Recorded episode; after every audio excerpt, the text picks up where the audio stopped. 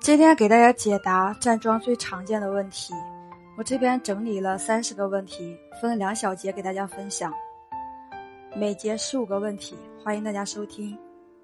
第一个，什么叫做站桩疗法？气功中的站桩有很多种，一般就像武术中的马步，但弯曲角度很小。这里的站桩疗法弯曲的角度最多可达四十五度，如四平大马。二站桩有什么作用？站桩可以增强体质以及治疗疾病。增强体质以后再说。治病方面，是近几十年才发现以及流行的。三，站桩疗法有很多层次是吗？是有很多层次。第一层只是不加意念的站桩，第二层是松紧活动，第三层是结连活动。还有抽凳活动、牵挂活动等，越高级运动量越大。一般的城市人练第一层已足够治病强身，年轻人体力好，练到第二层亦已足够，最多去到第三层，否则运动量太大会吃不消，反而无益。四，第一层如何练法？年老及体弱者可以从仰卧床上练习开始，可以两脚微屈。脚板着床，两手向上屈曲，手掌向天，这就产生一定的运动量，达到强身治病的目的。再进一步，可做于高椅练习，两脚脚趾着地，脚跟离地，两手的动作和卧床一样。到体力增强之后，就可站四平大马。屈曲由二十五度角开始，逐渐增加至四十五度角，时间则由一分钟开始，逐渐增加到最多一个小时。五，站桩后会有什么反应？首先是酸麻胀痛的感觉，两脚及膝盖尤其明显。初学者若怕苦，往往会放弃，但若能刻苦，几天后。酸麻胀痛就会消失，然后可以增加站桩时间或加大屈曲的角度，又会再有酸麻胀痛感，这样不断由量变，即增加时间和屈曲角度，到质变，即身体的疲劳感，身体就会由弱变强。至于手的姿势，可两手如抱球状，或两手屈曲，手掌向天。第六，除酸麻胀痛外，还有什么感觉？若有一定的运动量，身体会开始出汗，甚至大量出汗，头发浸湿，热天可引致地上有一大滩汗水。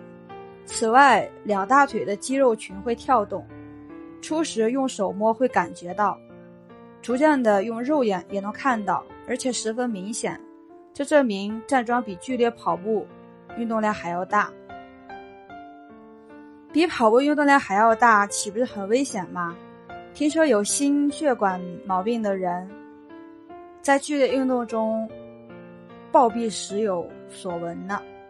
例如警察训练，又如足球员在比赛中，有慢性病的人就更危险了。一般有慢性病的人，尤其是有心血管毛病的人，不适宜从事较剧烈运动，原因是会造成身体缺氧。例如百米短跑比赛，跑完后身体缺乏的氧气要一小时后才可恢复正常，因此即使是年轻人在剧烈运动中暴毙时有所闻。但站桩是一种胃镜运动，虽然会引致脉搏的升高或呼吸的加快，却不会造成缺氧。八，脉搏升高和呼吸加快对身体有害吗？若是两样都只升不降，当然是不好。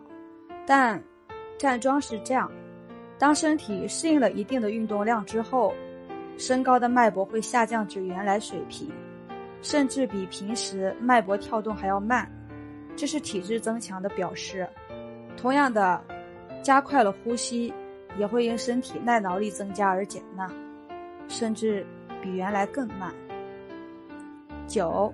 什么叫做第二随意运动？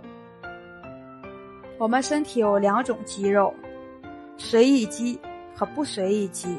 随意肌可随我们的运动而运动，不随意肌却不能，因此没有办法锻炼不随意肌。但站桩运动却可以使我们的不随意肌加入运动，这样我们身体会更加强壮，这叫做第二随意运动。十，如何分别站桩的运动量？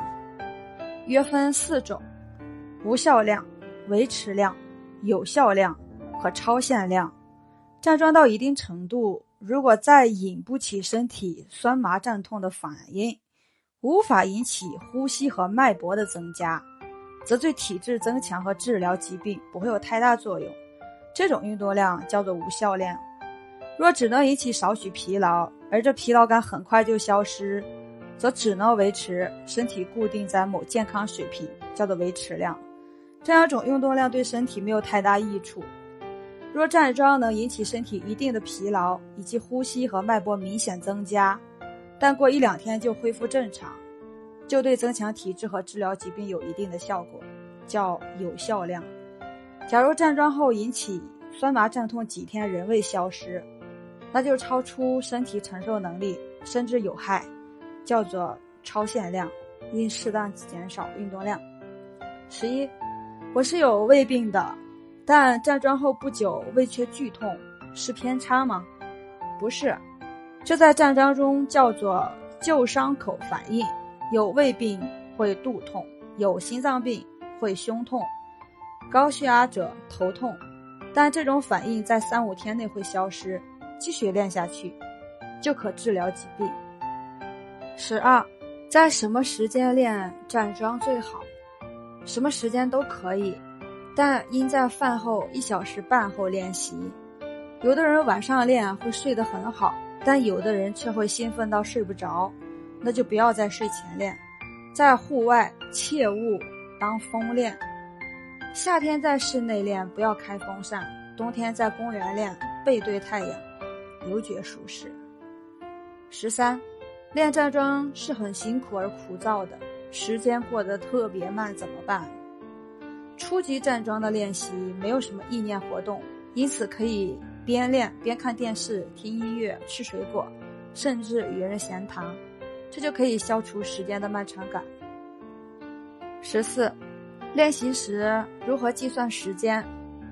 若在室内练，我的方法是这样：站在桌前，桌面放一个钟或者手表，当秒针行一个圈，一分钟时就放一个硬币，放满三十个硬币就练半个小时了。若是在公园练，你可以用手机调整闹钟，调个半小时。十五，练习完毕是要收工吗？不用收工，但为了使疲劳的脚适应一下，不宜马上行走或活动，要原地站立两分钟。